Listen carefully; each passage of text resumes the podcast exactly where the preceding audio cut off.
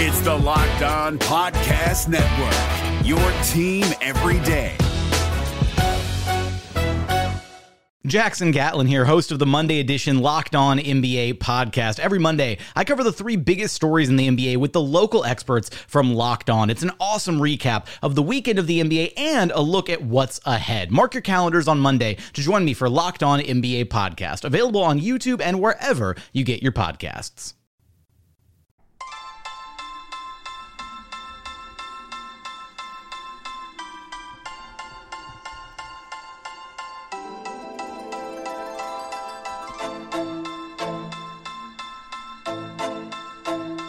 You are Locked On Magic, your daily podcast on the Orlando Magic, part of the Locked On Podcast Network. Your team every day. And you are indeed locked on magic. Today is March 5th, 2020. My name is Philip Rossman Reich. I'm the expert and site editor over at OrlandoMagicDaily.com. And of course, follow me on Twitter at PhilipRR underscore OMD. On today's episode of Locked On Magic, we'll talk about the Magic's loss to the Miami Heat as well as take a step back and look at the job that Steve Clifford has done this year. We'll talk about all that coming up in just a moment. But before you do any of that, I do want to remind you all that you can check out all the great podcasts on the Locked On Podcast Network by searching wherever you download podcasts for Locked On and the team you're looking for. Just like this podcast here covering the Orlando Magic with excruciating detail, this podcast covering every single team in the NBA with the same level of care and detail that you can only find from a local expert who knows their team best. Want the lowdown on the Miami Heat after Wednesday's game? Check out Locked On Heat. Want to look ahead to Friday's game against the Minnesota Timberwolves after their win over the Chicago Bulls? Check out Locked On Timberwolves. We thank them for that win over the Bulls, in fact. No matter which team you're interested in, whether it's in the NBA, NFL, MLB, college, or NHL too, there's a Locked On podcast for you. Plus, we have great national podcasts like Locked On NBA, Rejecting the Screen, and the Hollinger and Duncan NBA show. No matter what team you're looking for, again, across all different kinds of leagues, there's a Locked On podcast for you. Just search you download podcasts for Locked On and the team you're looking for. The Locked On Podcast Network. It's your team every day.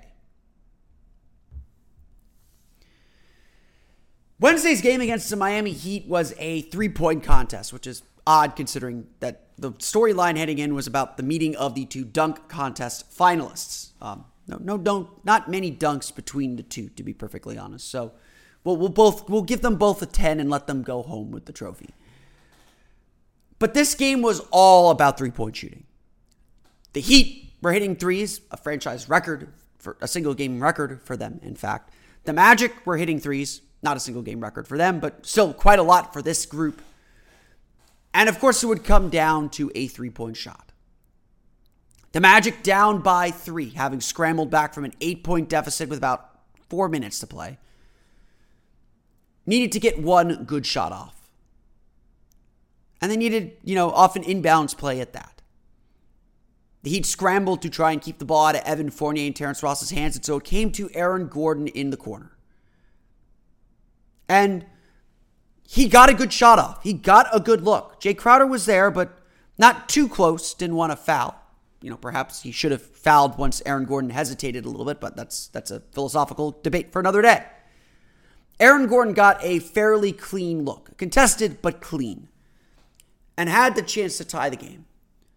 But it fell no good, and the Orlando Magic lost 116 to 113 to the Miami Heat. As always with close games, everyone tends to focus on that last play. Why didn't the ball go to Terrence Ross? Why didn't it get to Evan Fournier? Well, they were both covered. And Magic players after the game, unlike the loss to San Antonio, uh, which also happened at the last second. So again, the Magic have two games here that could very easily flip the other way. They didn't, and that matters. But players seem to believe that they executed at least that last play as well as they could have. They got a good look. That's all you can ask for on the road. And it didn't go in. That happens. Honestly, you can live with that.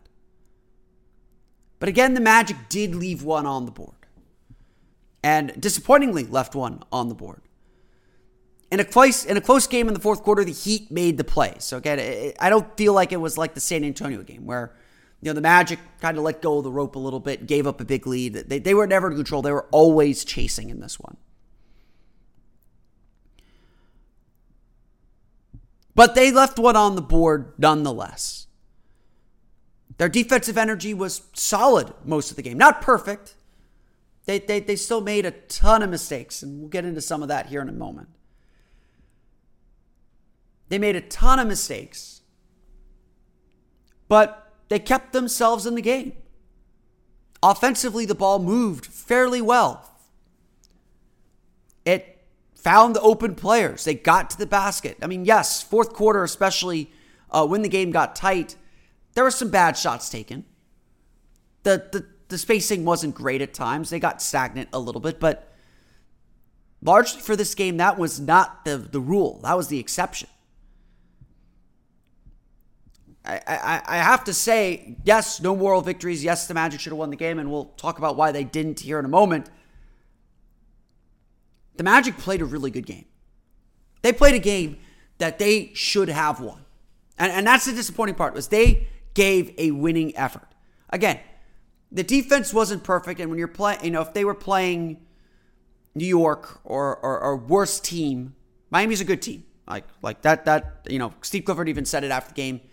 That is a good team. This is a tough place to play. No shame in losing to Miami by three points on the road. No shame at all. With with a chance to tie the game and send to overtime. No shame. No excuse, but no shame. The Magic did everything they needed. They dominated the paint.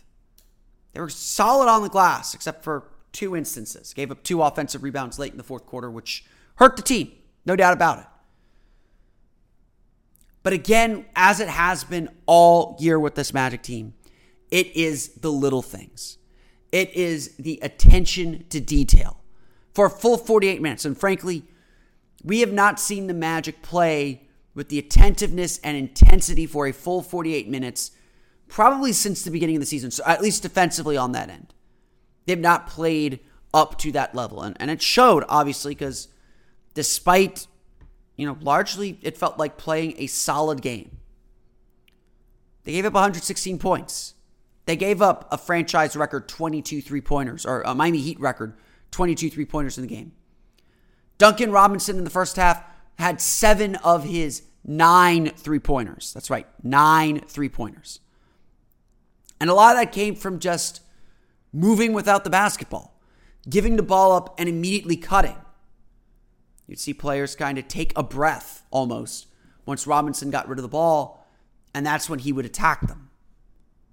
You would see the Magic miss rotations or be late to recognize a, a, a, a pass going to the corner or where the pass was going next. A turnover on offense leading in transition to a three pointer. That's what this Heat team does.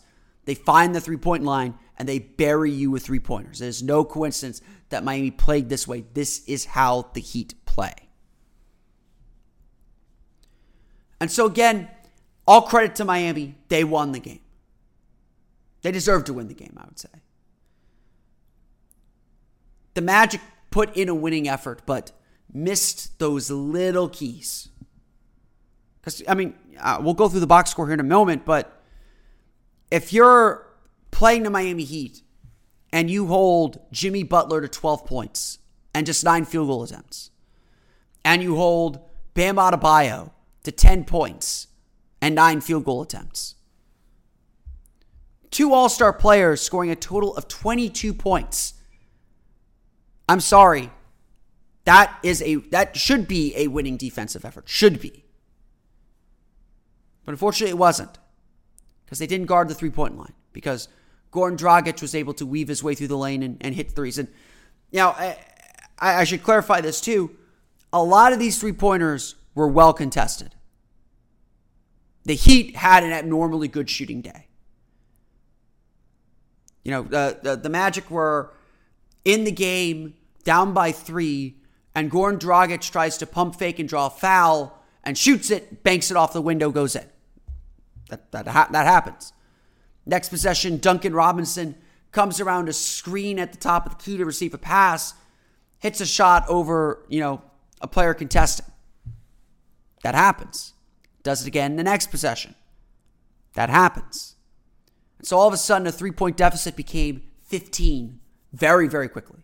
The Heat's largest of the game. And it was just a matter of the Magic having to weather the storm and stay confident in what they were doing and that what they were doing is right was right and they would get back in the game. And, and that's exactly what happened. So again, the Magic played a largely winning effort, but it was the brief moments of mistakes, of losing focus, of losing that attention to detail. That second unit in the second quarter really struggling on that end.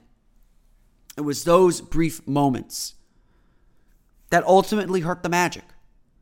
It was those brief moments that cost them game and against a quality opponent, which Miami is. You know, fourth in the Eastern Conference, you know, very, very good at home. Against a quality opponent, that is enough to make you lose. That is enough. If there is solace, it is that the Magic did, I thought did play a very good game. Not good enough. And, and the Magic have to find that extra inch, as, as, as Al Pacino might say in, in any given Sunday. But so uh, you know, I, I, feel good that they're trending back in the right direction. You know, they, they they took they took the loss to Portland on Monday very hard, and now they're hopefully directing that energy in a positive direction. And and and you know, they're facing a game Friday that they have to win. Um, you know, Minnesota is the only non-playoff team that they're facing on this road trip. They need to win that game. They got to take care of their business in that game and find a way to, to scratch out another win on this road trip. Because, you know, once they get home, you know, again, not a deep breath because because it's the NBA, but when they get home, they're, they're, they're, they're facing a schedule that they should be able to manage and pick up a lot of wins. And if, if, if fans are looking for a reason to come to the Amway, Amway Center and get excited and watch a team that's winning, it, it, you know, the schedule would say it's coming up. But again, Magic got to take care of their business and take care of their own business. And that's going to be about fine tuning the details. And that, frankly, includes the coach, who admitted a huge error in this game. And we'll talk about that here coming up in just a moment.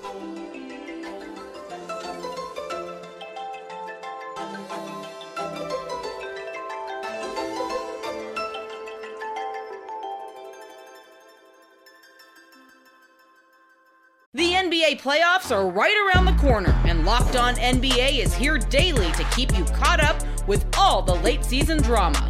Every Monday, Jackson Gatlin rounds up the three biggest stories around the league, helping to break down the NBA playoffs. Mark your calendars to listen to Locked On NBA every Monday to be up to date. Locked On NBA, available on YouTube and wherever you get podcasts. Part of the Locked On Podcast Network, your team every day. But before we do that, let's run through the final box score. You're probably yelling at me because I haven't mentioned this guy's name yet. I talked so much about the defense because we're going to talk more about the offense in this section of the podcast. So let's talk about Terrence Ross. To me, this was the best Terrence Ross game I think we've seen in a Magic uniform. 35 points, 12 for 18 shooting, 8 for 10 from beyond the arc. Um, you know, pretty much club trillion the rest of the way, but um, uh, uh, just a masterful shooting performance from Terrence Ross. Since the All Star break, he has been playing fantastic. I don't know what they had at the beach that he was at, but it, it worked. Um, it's, it's, worked a little bit for Evan Fournier too, but but not as much. Um, Ross is Ross is back, you know, fairly consistently now, playing like he did last year, and certainly this game was I, I felt a notch above. He was hitting some very difficult shots, just like the Magic couldn't kind of keep track of Duncan Robinson the the Heat couldn't keep track of Terrence Ross, and, and he matched Robinson, you know, not shot for shot, but once he got himself going, he scored 17 of his 35 in the second quarter. He hit big shot after big shot. Every time the Heat hit a three in the second half, he seemed to have an answer, and that just kept the Magic afloat and gave them the energy they needed to make this a close game and and really keep it close, even when Miami looked like they were pulling away a little bit uh, toward the end of the fourth quarter. Um, you know, Ross has always had that ultimate green light. And I think his shot selection has become a little bit better. I think he still takes maybe one or two shots that I'm just like, that, that's a bad shot. Don't take that. Um, but overall, he's doing a better job getting around screens, getting his guy into screens, uh, you know, avoiding traps, avoiding blitzes, you know, catching the ball in a position where he can make a shot. And frankly, the other part of it too here is Ross has been the b- biggest beneficiary, I think, of Aaron Gordon's newfound playmaking. Um, the fact that the Magic now have, you know, Markelle Fultz and Aaron Gordon who can both kind of create off the dribble a little bit, uh, that has helped Ross get spot up opportunities, which You know, you know, we see him shoot a lot off screens. He's one of the best players shooting off screens in the entire league right now. Him, him being a spot up shooter is still much more efficient.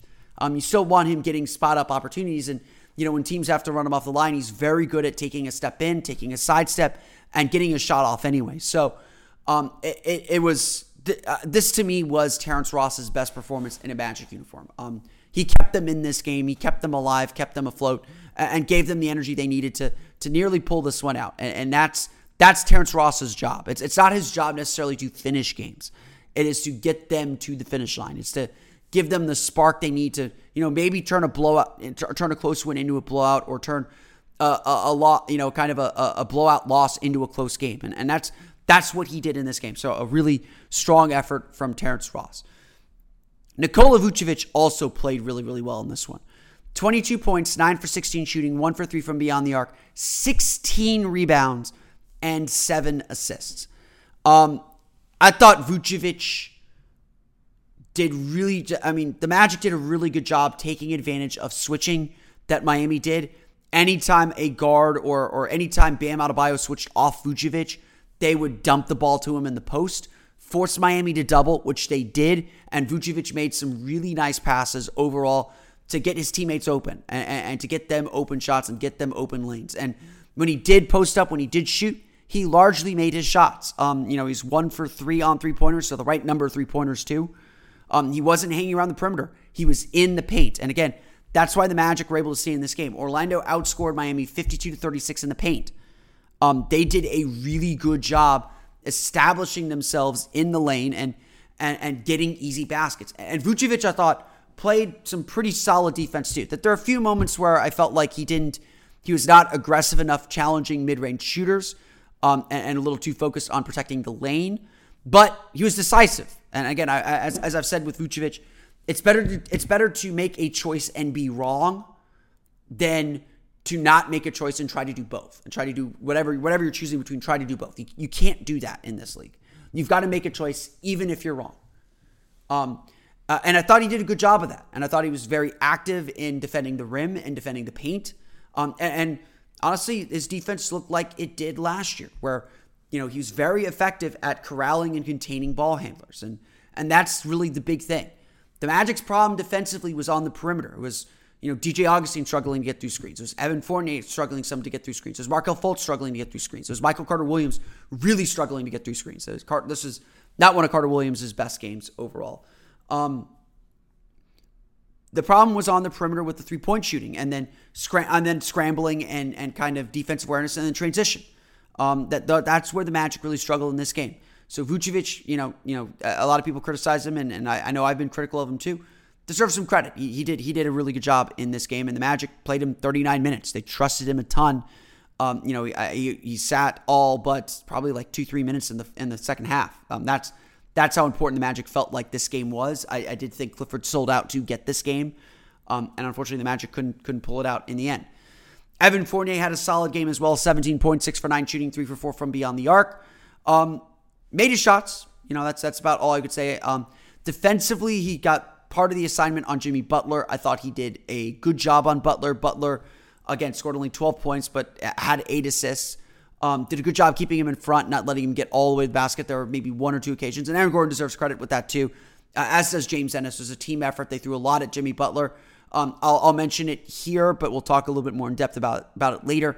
Steve Clifford said after the game that the big focus and shoot around was containing Jimmy Butler. And, and so the Magic certainly did that. If, if, that was the strategy, if that's what they wanted to do, they did it. it, it what they neglected is the thing, is the important thing, um, which we'll talk about uh, coming up in just a moment.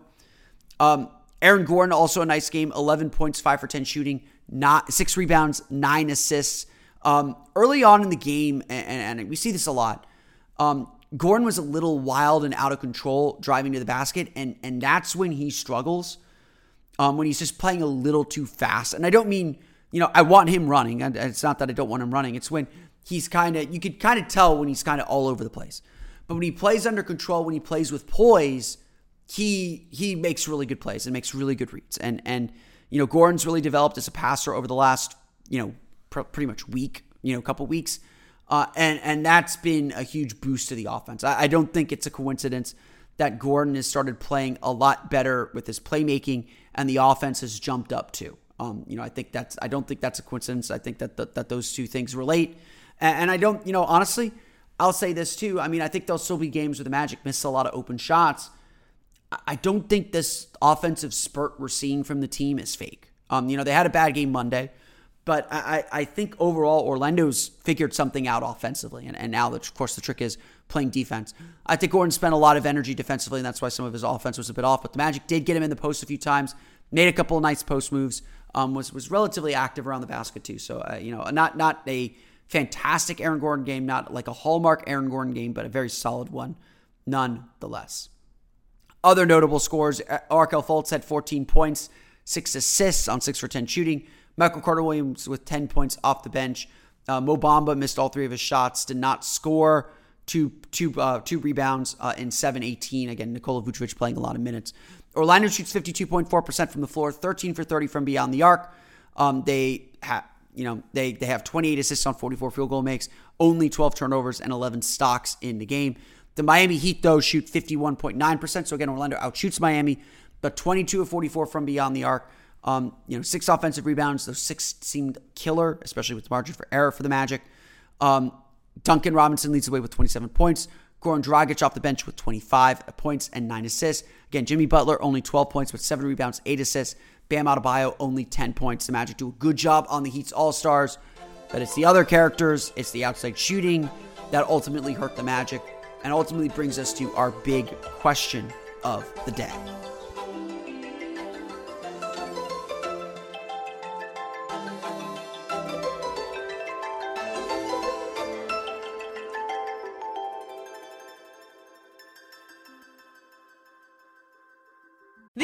Playoffs are right around the corner, and Locked On NBA is here daily to keep you caught up with all the late season drama.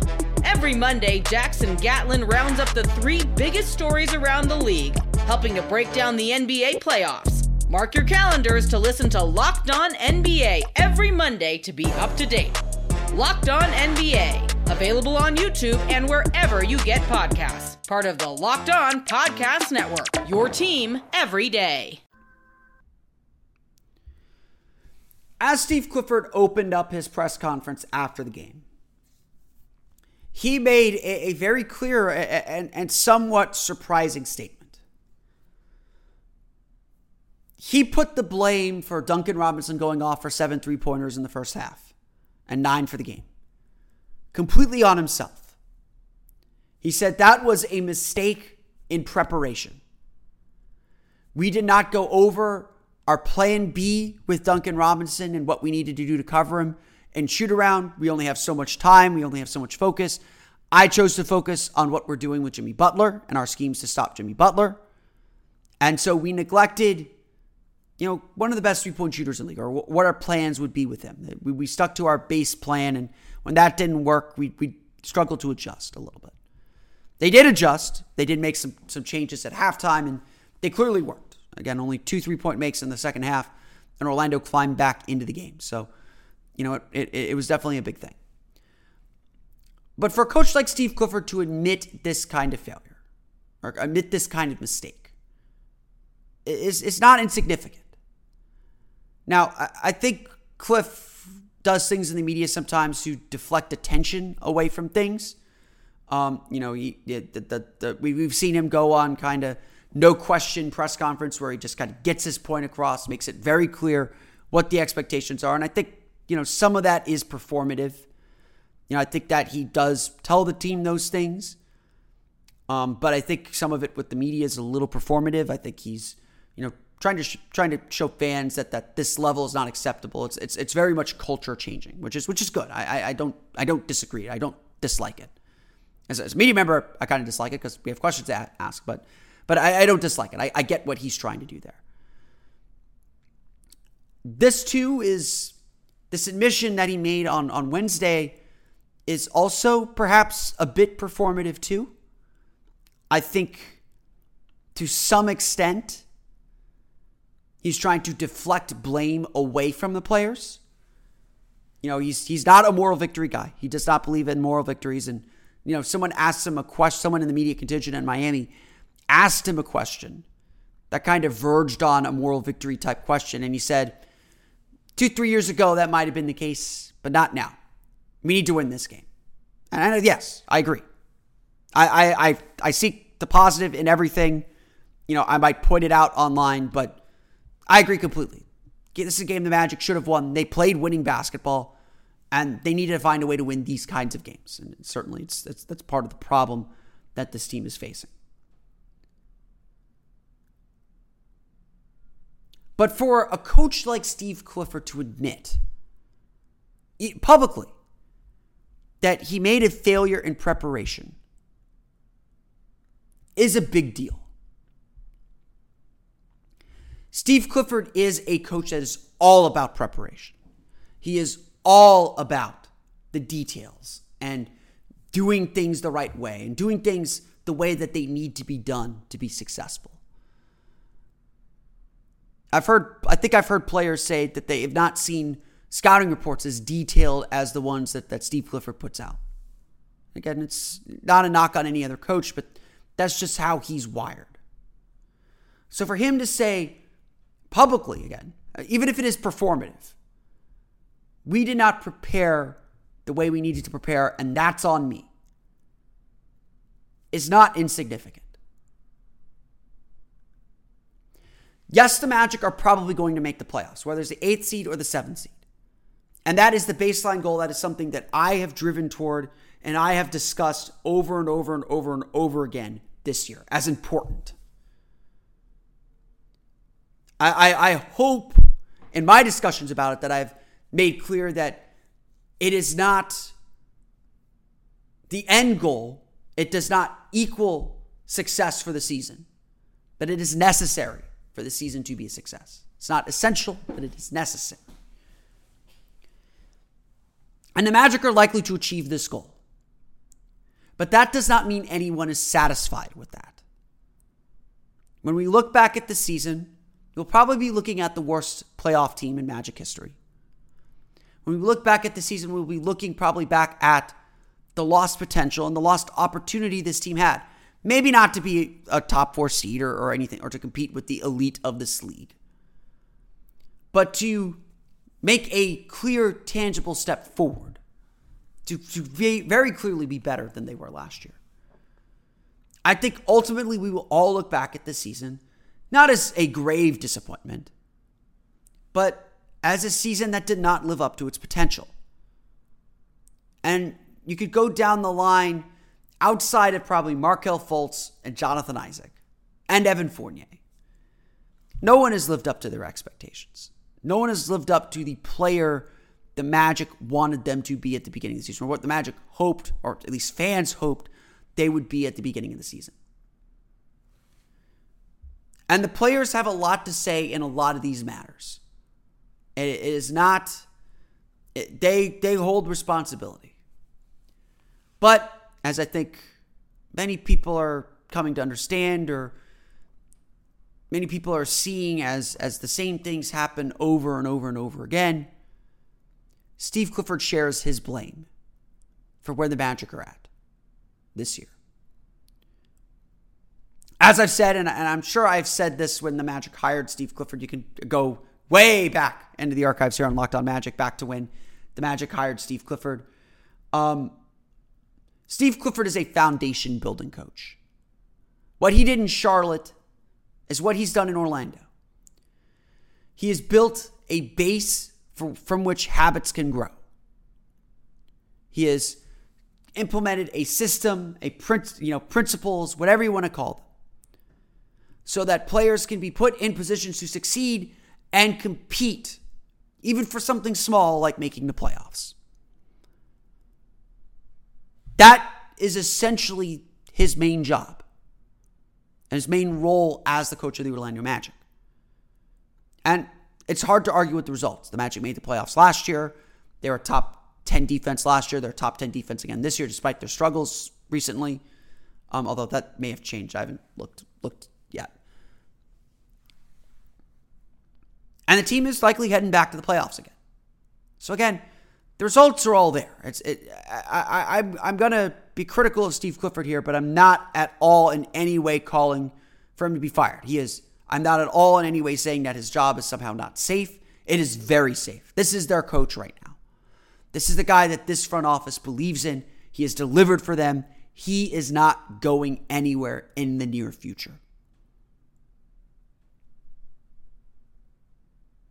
But there are flaws in that foundation building coach. A foundation building coach is about consistency. If you're building a foundation, you want to build that foundation strong. And so you make sure every brick is in its place. And it ain't Jenga. You don't move those bricks around. Once something works, you stick with them. And this intransigence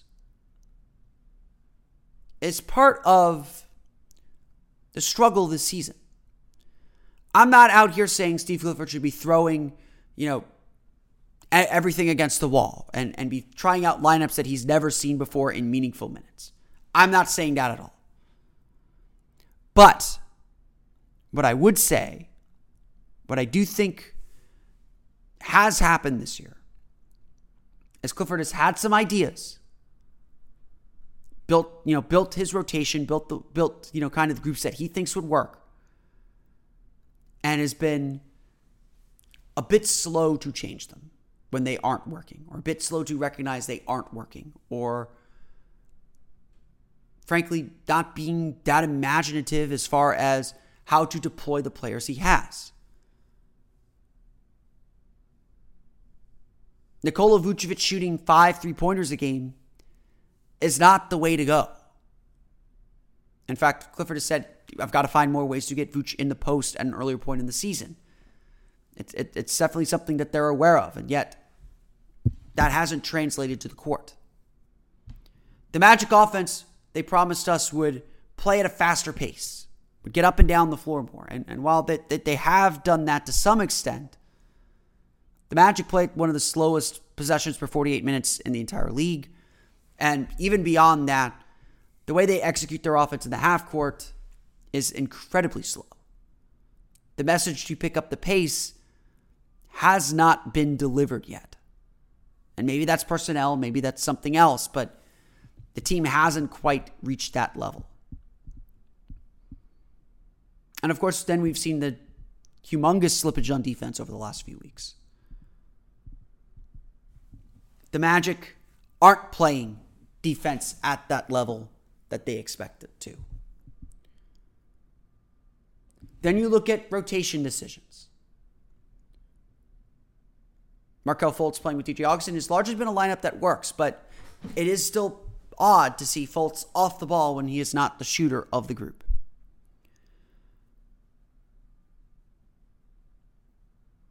He's kind of fixated on a rotation and, and stuck with it a little bit too long.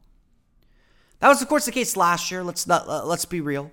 While Clifford found the right group and doubled down on it and maximized it as much as he could, it took several things going on to make that happen. It took Jerian Grant getting hurt and Isaiah Briscoe getting an opportunity. It took Mo Bamba getting hurt and Khem Birch stepping into the rotation. It took him 50 or so games just to settle in on the right rotation to maximize the group. And again, once he found it, he exploited it brilliantly. Last year was a brilliant coaching job by Steve Clifford. And I still think he's a very, very good coach. I think it's this is a very deeply flawed roster. There are some things that I would do that, that I that I don't think Cliff has done quite yet. Uh, I would trust Markelle Fultz a lot more at this point. I would actually look to and, and, and if, if he's looking for a way to ease into it, what I would do is I would play play Fultz the starting lineup, which again was a huge move for him early on in the season. By the way, I, you know I, I say all this about not being flexible, and, and he made a huge move and a huge risk five games in the season to start Markelle Fultz, and it was the absolute right decision. And he did it early too. I didn't think it, I didn't think it would happen that early. I thought it was still a few games away, but you know, again, kudos to him. That deserves credit. That deserves a shout out. But what I would do is start Fultz, play him the first four or five minutes, bring him to the bench to play, put Augustin in because DJ Augustin and Nikola Vucevic have really good chemistry, and then use Fultz with the second unit so he can play with Mo Bamba. And I think that would be a way to get more out of Mo Bamba than, than what they've gotten previously. That that would be my big rotation change if, if, if, if you're going to ask me what, what it would be. But again, while the starters have struggled recently, while a whole lot of things haven't progressed linearly or have just flat out not worked, change has been very, very slow.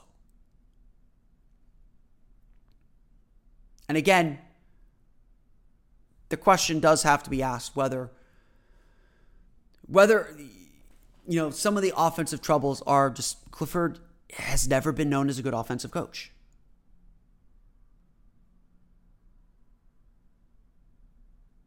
Clifford's struggles to get the most out of his players, to maximize his players, to put them, as he would say, in the right spots or in better spots to score, has been one of the stories of the season. For sure. This is not the same coaching job that Clifford had last year. It's been a much different challenge, and he would say every season is different, of course. So, yes, it is a different challenge. And at the end of the day, I still think he's the right coach for the group. I, I, I do, I, I don't. I'm, I'm saying all this, but I don't think. Again, I don't think Clifford's in trouble, and I don't think he's the wrong coach for the group. But everyone has their flaws, and Clifford's flaw is very much the foundation building leads to. You know, when you're building a foundation and you're pouring in wet cement, it hardens. And his flaw has been his inability to make those adjustments. They made a great in game adjustment on, t- on Duncan Robinson, so that's not what I'm talking about. What I'm talking about is finding ways to maximize your players. And this year, frankly, again, players have struggled, and Steve Clifford has struggled. Unfortunately, the foundation he has built is still strong enough to get them to the playoffs. I want to thank you all again for listening to today's episode of Locked On Magic. Of course, find us on Twitter at Locked On Magic. Subscribe to the podcast on Apple Music, Stitcher, TuneIn, Himalaya, Google Play, Spotify, and all the fun places to download the podcast to your podcast-enabled listening device. You can find me on Twitter at Philip R underscore MD. And of course, for the latest on the Orlando Magic, be sure to check out OrlandoMagicDaily.com. That's going to do it for me today, though. I want to thank you all again for listening to today's episode of Locked On Magic. For Orlando Magic Daily and Locked On Magic, this has been Philip Rossman I'll see you all again next time for another episode of Locked On Magic. You are Locked On Magic, your daily Orlando Magic podcast, part of the Locked On Podcast Network. Your team every day.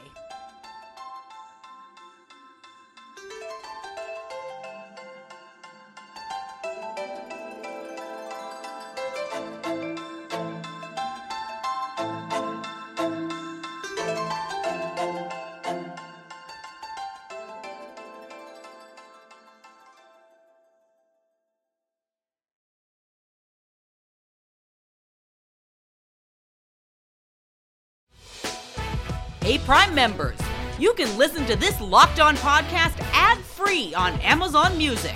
Download the Amazon Music app today.